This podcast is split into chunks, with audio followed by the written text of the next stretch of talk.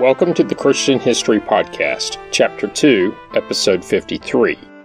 Last week I covered the prehistory, as well as the archaeological evidence of the Hittites.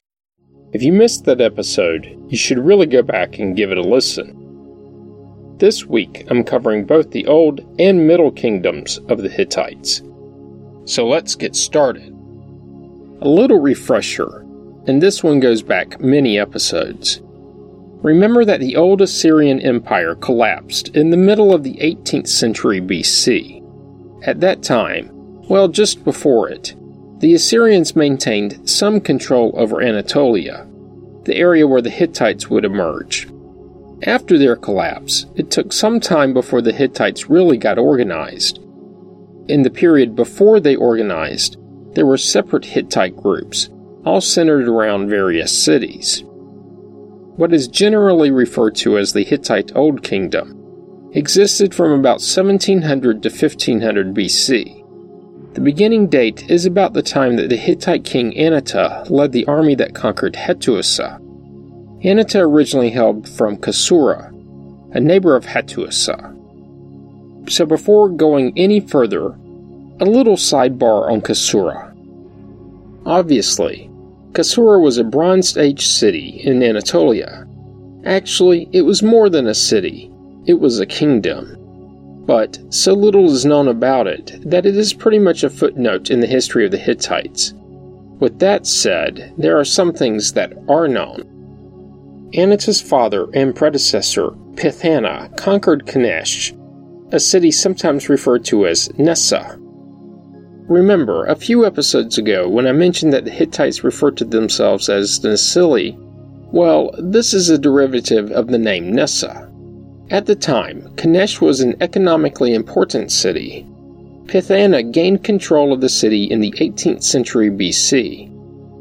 With his victory, the seat of the regional kingdom was moved to Kanesh, but the former capital, Kasura, remained ceremonially important. Despite the regional importance of this kingdom, only Pithana and his son Anata are known as its leaders. There were probably others, but if you don't write your history down, it will get lost. And sometimes, even if you do write it down, it gets lost. True story, but unprovable. The other side of that truism is what is known as the Anata text. It is one of the earliest inscriptions in the Hittite language, at least those discovered to date, and that attest to the existence of both Pithana and Anata, hence the name. I'll get to the tablets in a minute. One other king, Labarna I, is generally thought to be a king of Kasura, but his history is not very well known either. Not surprisingly, through today, the actual site of Kasura has not been uncovered, but there are several proposed locations. Most of what we do know about the city comes from documents from other locations, similar to what was known about the Hittites prior to the uncovering of the so called royal archives. Also, keep in mind that no king of Hattusa ever mentioned any other location as the origin of his predecessors. About the Anata text, well, tablets. The tablets, and it's a set of them, tell of how Pithana conquered Kanesh but the real theme of the tablets is Anata, who continued his father's tradition and conquered several cities to the north. And the reason I'm covering Anata is because he conquered the city of Hattusa. And with that, back to the Hittites. Prior to the conquest of Anata, Hattusa was an influential city ruled by the Hattites since around 2500 BC. Prior to the fall of the Hittites, the city successfully defended itself from Sargon the Great of Akkad in the 23rd century BC, as well as his grandson Naram-Sin later in the same century. But troops from the city of Zalpa, when they were ruled by an obscure king named Una, first attacked Kanesh in 1833 BC. King Anata, though, employed different tactics than the previous attackers to bring it to submission. He, while his troops burned the city, he then personally cursed it and went on to curse anyone who attempt reconstruction. Now, this was probably symbolic, and as such, mostly propaganda. Why? Well, a little background before the explanation. The history of this era of the Hittite kingdom is understood through cuneiform tablets that were probably first written around the 17th century BC. But these tablets did not survive. Instead, copies were made, most likely in the 14th and 13th centuries BC, and also in the Akkadian language. The tablets, really the copies of the originals, give insight into a conflict within two branches of the royal family, a conflict that apparently lasted until the Middle Kingdom. These two branches are described as a northern branch, which was first centered primarily in Zalpa and secondarily in Hattusa. Then there was a southern branch based in Kasura, and like I mentioned before, the location of this city remains unknown. The second part of the southern branch also had a presence in Kanesh, which is the modern city of Kültepe, Turkey. But that's skipping ahead a bit. I'll back up to the start of the Old Kingdom. So when Anata cursed the city, it was for the psychological benefit of the southern family. They were, after all, the conquerors, and the northern cities would be subservient. His desire was not to move his capital there, but to have complete submission. Anata was succeeded by Zazu in the 18th century BC, but in the latter years of that century, Kanesh was destroyed.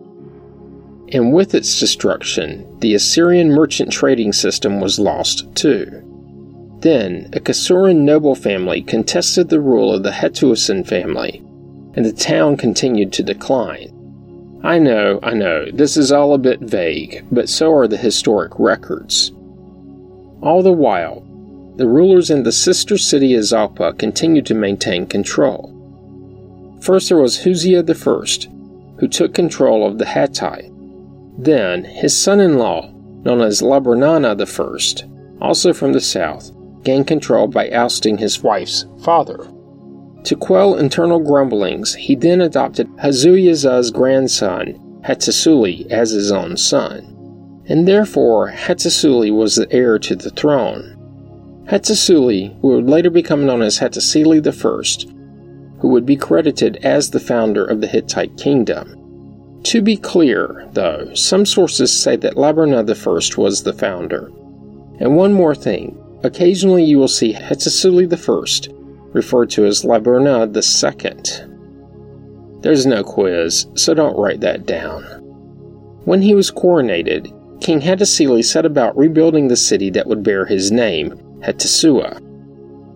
But in uncovered documents, he refers to himself as the man of Kasura, which, when you think about it, that's a pretty good title. I shall henceforth be known as the man of the podcast. Well, let me rephrase to be more accurate and less encompassing, and maybe a bit more humble. I am the man of this podcast. N of one. Hattusili moved the capital from Kanesh to Hattusa. Like what happened with the earlier capital move, the former capital did retain some significance, but it was mostly ceremonial. For example, when Hattusili set about to determine his successor, he called a council in the former capital. Some researchers claim that he took his new name once he had rebuilt the city as emblematic of the eminence of Hattusa over Kasara and as such, it is generally undisputed that Hattusili I founded the kingdom of the Hittites. In fact, there is a document known as the Edict of Telepanu from his era, dating more specifically to the 16th century BC. In the text, Hattusili is described as a great warrior who apparently conquered an extensive region. Part of the document reads Afterwards, Hattusili was king, and his sons, brothers, in laws, family members, and troops were all united. Wherever he went on campaign, he controlled the enemy land with force. He destroyed the lands one after the other and took away their power, and made them the borders of the sea. When he came back from campaign, however, each of his sons went somewhere to a country, and in his hand the great cities prospered. But when later the prince's servants became corrupt. They began to devour the properties, conspired constantly against their masters, and began to shed their blood. So, what does the edict really mean? Researchers have proposed that the narrative can be interpreted as meaning that Hattusili established a unified kingdom, and this was done with the support of his extended family. However, the unity wasn't to last. Soon thereafter, his sons rebelled and took control of the natural resources found in the respective regions he had left in their charge. The phrase prince's servants is a bit ambiguous, but it has been interpreted to mean either the sons of Hattusili or the ministers and advisers of those sons, either of which mounted a rebellion against his rule. Also unclear is what happened to these sons. They could have been assassinated or could have partook in the rebellion. Either way, they are not mentioned in his succession. During his reign, Hattusili I conducted military campaigns as far as the Semitic Amorite kingdom of Yaqahad in Syria. In doing so, he attacked its capital of Aleppo. Apparently, though, the attack was not entirely successful, as he did not capture the city. On his deathbed, Hattusili passed the baton to his grandson, Mursili. As for Mursili, not much is known about his reign, with the exception of two very significant events. First, in the course of his military conquest, he apparently destroyed Aleppo, Mari, and even Babylon in 1531 BC. But the destruction was not followed by an occupation. Like his grandfather, Mursili seems to have personally led raids on the other kingdoms. But it appears he did so in order to loot for goods and not to add to territory. And when I think of this in a modern context, military occupation comes at a high cost. So, raiding, looting, and leaving may have been a viable strategy. Instead, after its sacking, Mursili cast out the ruling Amorites and turned Babylon over to his Kassite allies, who were to rule it for the next four centuries. I wonder if his successors ever regretted his decision. His wars, though, overstressed the economic, military, and political resources of the kingdom. For the Hittites, the balance of the 16th century BC was beset with political infighting and hot warfare with the faction to the east, namely the Hurrians. One note a byproduct of their warfare, and therefore contact with the Amorra and the Mesopotamians, was the re establishment of cuneiform script into Anatolia that's right, their writing, at least in the period between the collapse of the Old Assyrians and Mursili, was in a form of what is known as Hittite script. The bookends of the period show writing in cuneiform script. The history of this period was also recorded in the Edict of Telepanu, which read When Mursili was king in Hattusa, his sons, brothers, in laws, family members, and troops were all united. He controlled the enemy land with force, took away their power, and made them the borders of the sea. So far, sounds kind of like the history of his grandfather. He went to the city of Aleppo, destroyed Aleppo, and took the deportees from Aleppo and its goods to Hattusa. Afterwards, he went to Babylon and destroyed Babylon. He took the deportees from Babylon and its goods to Hattusa. Hantili was cupbearer and he had Harapsili, Mursili's sister, as wife. Zendanta stole up to Hantili, and they committed an evil deed. They killed Mursili and shed his blood. So, what can be interpreted from this text? Well, first, Hantili was Mursili's brother in law, and apparently his cupbearer, so maybe also his drinking buddy. Well, just kidding. But he was very important in the royal court. From other sources, we know that Zentana was Hantili's son in law. They, meaning Hantili and Zentana, conspired to assassinate Mursili and seize the throne. And it worked. Hantili then assumed control of the kingdom.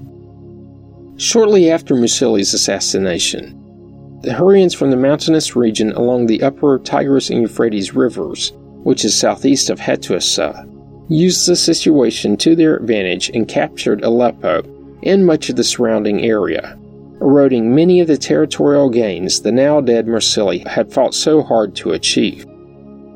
Hantili then reigned as king for about 30 years during the 16th century BC. None of his accomplishments were recorded, which doesn't mean he actually did nothing, but it could. Write this stuff down, people. Then the plot thickens.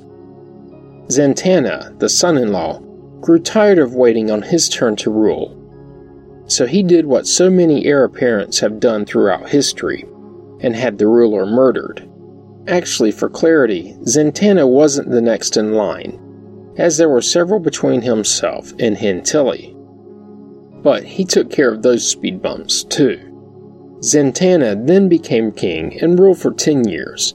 Once again, no accomplishments were recorded. And this is where I could insert the same caveat about recorded history. Zantana's reign lasted until he was, wait for it, assassinated by his son Amuna. Quick rabbit hole. My family has several traditions smoked turkeys on Thanksgiving, the telling of stories, things that will hopefully be passed down from one generation to the next. This family had the well established tradition of being murderously dysfunctional. Amuna ruled for 20 years in the 15th century BC, and staying true to the other family tradition, accomplished less than his three ancestors. To be more specific, and as tends to happen with a weak ruler, what once was a large, prosperous kingdom slowly disintegrated the kingdom of Hattusili slowly atrophied as an increasing number of areas rebelled against the central but distant king. Along the way, Amuna essentially stood by and watched. Surprisingly, in breaking the other family tradition, Amuna died of natural causes. But then again, and paradoxically, the odds of being assassinated decrease correspondingly with a decrease in power. Amuna was succeeded by one of his sons from one of his wives, a lad who would become known as Huzziya I. But wait, the tradition isn't completely dead, because Huzziya I has to murder his way to the palace as he was not the next in line. There were two speed bumps in between his two older brothers from different mothers. The other tradition was not dead yet either, and his five year rule was not very successful. He was ousted in 1460 BC by a younger son, or perhaps son in law of Amuna, this one named Telepanu, who expelled Huzziya from the kingdom. He wasn't completely safe, though, as he would be later murdered just to ensure he couldn't retake the throne. Telepanu had high hopes of returning the Hittite kingdom to its former power and prestige, but the tipping point had long since passed. Telepanu won few victories against his neighbors to the southwest. His strategy was centered on allying himself with the Kizzuwatna against the Mitanni.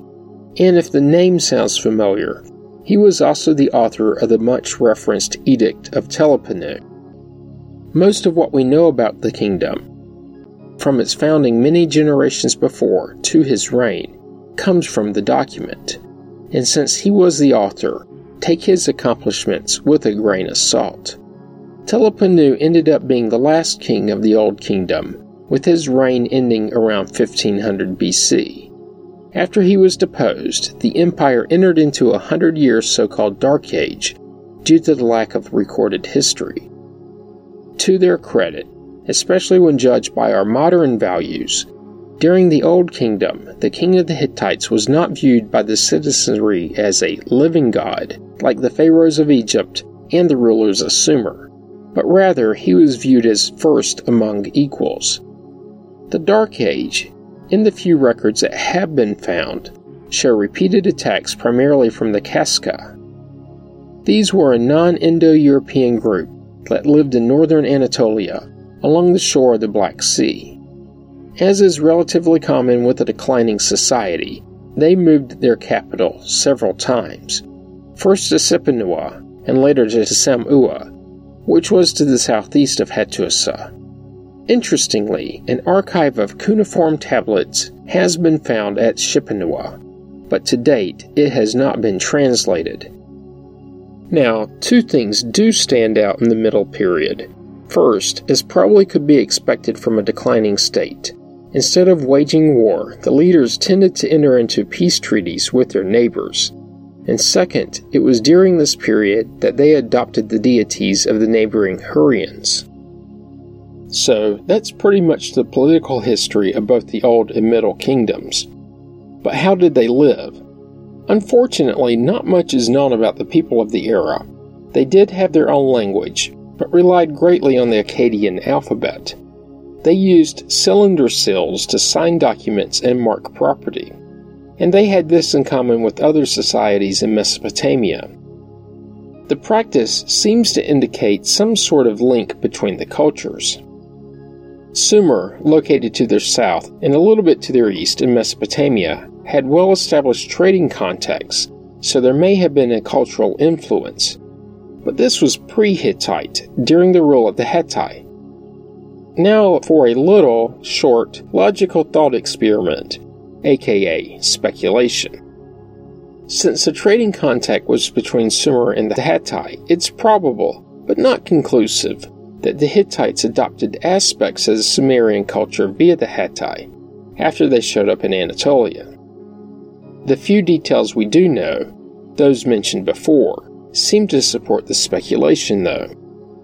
And that's probably a good place to end this episode. Join me next week when I'll continue the history of the Hittites by covering the period from the end of the Middle Kingdom to the collapse of the New Kingdom. You don't want to miss it. This week, I hope you will go to iTunes or wherever you receive the podcast from and leave a positive review. I've made this request several times and trust that more of you will take me up on it. Doing so helps others to find the podcast. As always, you can find information about the podcast on the internet at ChristianHistoryPodcast.com. Comments and questions can be sent to comments at ChristianHistoryPodcast.com. You can also find the Facebook page by searching the phrase Christian History Podcast as three separate words. Once there, be sure to like the page. And if you're enjoying the podcast, be sure to subscribe so you get the episodes as soon as they are released. Thanks for listening, and have a great week.